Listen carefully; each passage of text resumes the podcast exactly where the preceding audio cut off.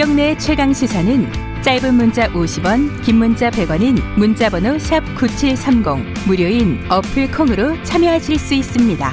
유튜브 라이브로도 함께합니다. 네, 오늘이 2020년 마지막 날입니다. 2020년 마지막 날 마지막 코너는 저희들이 한 해 동안 있었던 말을 쭉 정리하는 시간을 가져보려고 합니다. 김민아 시사평론가 나와 계십니다. 안녕하세요. 안녕하세요. 예. 매일 보지만 이렇게 마지막에 보니까 더 괜찮네요. 매일 보진 않죠. 월요일, 수요일 날. 네. 알겠습니다. 까칠하시군요. 까칠이 아니고 네. 벌써 한 해가 다 가서 어떡 하나 네. 이런 생각뿐입니다. 나의 내 인생은 어떡 하나 이제. 어, 청취자 여러분들도 이 올해 기억나는 말 한번 보내 주세요. 저희들이 어, 시간이 좀 되면 허락하면은 좀 소개 좀 해 드리겠습니다. 올해 말을 좀 다뤄 볼 건데 김민아 평론가는 제일 기억나는 말은 뭐예요? 개인적으로는? 저는 뭐 그렇게 뭐 하나를 꼽고 이러면은 음. 사실 잘 기억이 안 나는데 근데 충격적이었던 건 역시 모르겠습니다. 너무 이 주제에만 우리가 천착하는 거 아닌가 싶긴 한데 윤석열 검찰총장이 국정감사 나왔고 한 여러 발언들이 저는 상당히 충격이었어요. 네. 알겠습니다. 저는 어, 올한해 가장 기억나는 말이 어, 마스크를 쓰세요. 마스크를 쓰세요. 이거 한 100만 번쯤 들은 것 같아요. 마스크 네. 쓰시고 손 씻으시고 어, 거리두기를 지키시고 개인 방역 수칙을 철저히 하자. 네. 네. 지금 마스크 쓰는 게 이제 어색하지가 않아요. 일상생활에서. 몸의 일부인 것 같아요. 알겠습니다. 오늘 첫 번째는 지금 말씀하신 추미애 윤석열 말. 먼저 추미애 말, 추미애 아, 죄송합니다. 추미애 장관 말 좀 들어보죠. 제가 위반한 것이 아니고요. 검찰총장이 저의 명을 거역한 것입니다. 야, 이 발언이 왜 이렇게 충격적이었습니까? 그러니까 추미애 장관이 처음에 장관이 되고 나서 윤석열 네. 검찰총장 에 이제 그 측근들의 인사, 측근들 인사를 정리해 버리지 않습니까? 음. 뭐 언론의 표현대로 얘기를 하면 뭐 유배 보냈다 뭐 이렇게까지 표현을 했었는데 아무튼 모여 있는 이제 이른바 윤석열 사단을 좀 흩뜨려 놓는 이런 네. 인사를 했는데 그때 이제 검찰총장 이 검찰정법에 보면 검찰총장의 의견을 들어서 이제 인사를 하게 돼 있는데 그렇게 하지 않았다. 법무부가 음. 일방적으로 한 것이다라고 야당이 이제 국회에서 지적을 한 거죠. 그랬더니 음. 아, 추미애 장관이 그렇게 우리가 일방적으로 한 게 아니라 윤석열 총장에게 이제 인사에 대한 의견을 달라고 그랬는데 의견을 안 주고 뭐 여러 가지 이유를 대면서 뭐 장소의 이유라든지 뭐 절차의 이유 이런 것들 들면서 안 한다고 하고 그래서 그걸 두고 이제 명을 거역하고 있다 이렇게 얘기를 한 건데 여기에 대해서 나중에 야당이 뭐 지금이 뭐 조선 시대냐 뭐 장관이 장관이 할 말이냐 이렇게 반발하면서 네. 시작부터 논란이 됐던 그 발언이죠.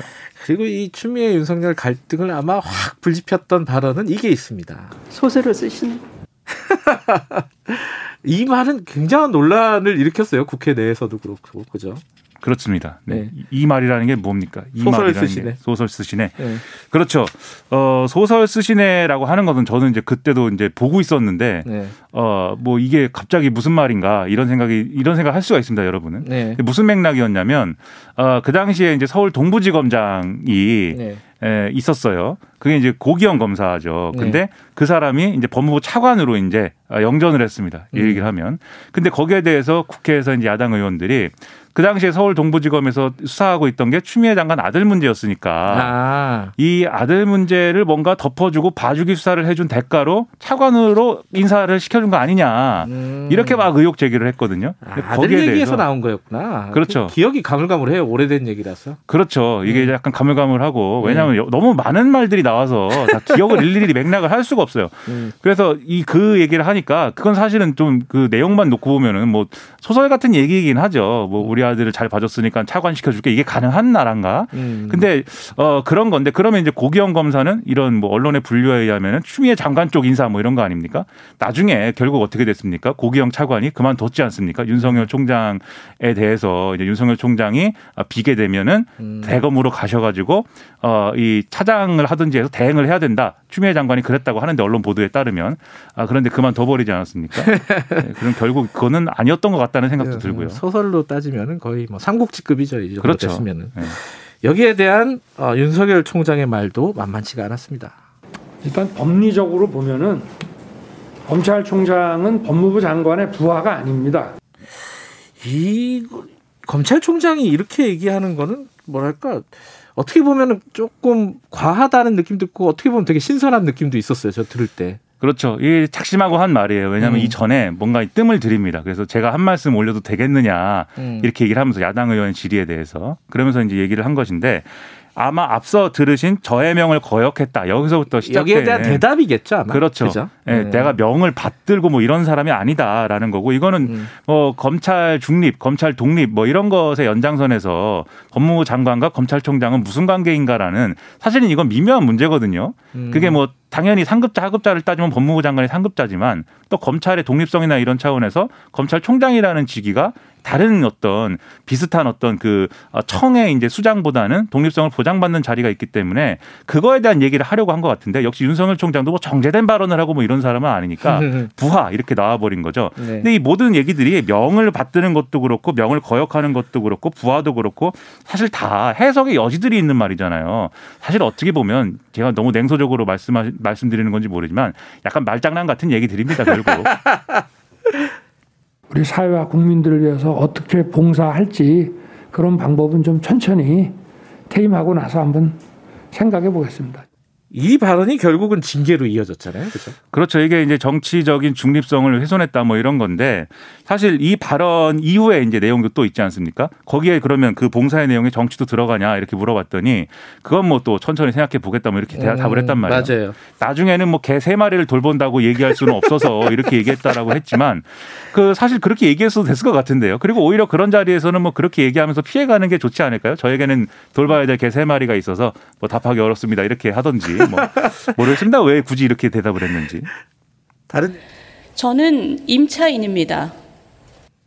이 얘기는 어 누구였죠? 누구죠 이분이? 이 윤희숙 국민의힘 의원인데 네. 어, 정부 여당이 임대차 보호법을 처리를 하는 과정에서 음. 국회에서 일방적으로 처리했다. 이거에 대해서 이제 반발하면서 이제 이 얘기를 꺼낸 건데 저는 임차인입니다가 뭐 중요한 얘기라기보다는 어, 이, 이 처리된 이 임대차 보호법 때문에 앞으로는 전세 살던 사람들이 월세로 살게 되거나 또는 이제 임대인들이 세 준 사람들이 아, 세를 이렇게 주는 게 아니라 아, 아들이나 또는 이제 조카에게 들어와 살으라고 할 것이다. 이 얘기를 하면서 이런 틈이 이 빈틈이 많은 법을 왜 여당이 일방 처리했느냐 일방적인 국회 음. 운영은 문제다 이런 주장을 이제 한 거죠. 그래서 어, 야당의 반대 속에서 꼼꼼히 심의했어야 된다는 건데 그때 야당이 왜 국회에 그러면 안 왔느냐 그것도 한번 따져볼 문제거든요. 원구성 협상 이후에 여진 때문에 안온 측면이 있습니다. 네. 그래서 그냥 그렇게만 왜 여당이 일방적으로 했느냐 이렇게만 얘기할 건 아니었는데 뭐 어쨌든 이거는 굉장히 부동산 문제와 맞물려서 회자가 많이 된 연설이었죠. 윤희숙 의원은 임차인이기도 하지만 임대인이라는 사실도 있어가지고 좀 논란이 그렇죠. 됐었죠. 네, 음. 그것도 근데 뭐 임, 임차인이자 임대인입니다라고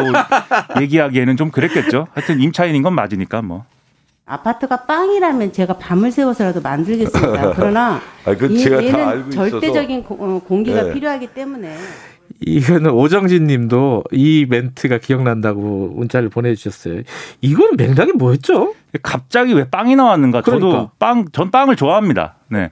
빵을 좋아하고. 뭔 소리예요, 그게? 네. 그래서 이 발언이 특히 저는 이제 이 발언에 애착이 있는데 뭐냐면 공급에 있어서 부동산 주택 공급에 있어서 어, 왜 아파트가 필요한데 빌라나 뭐 이런 다세대 주택을 공급하는 그 방안에 대해서 만 얘기를 하느냐. 네. 이렇게 야당 의원들이 질의를 했더니 김현미 장관이 이렇게 대답을 한 거예요. 아파트가 빵이라면 음. 내가 만들 텐데. 근데 이게 저는 뭔가 생각을 많이 해봤습니다. 그래서 빵을 좋아하기 때문에.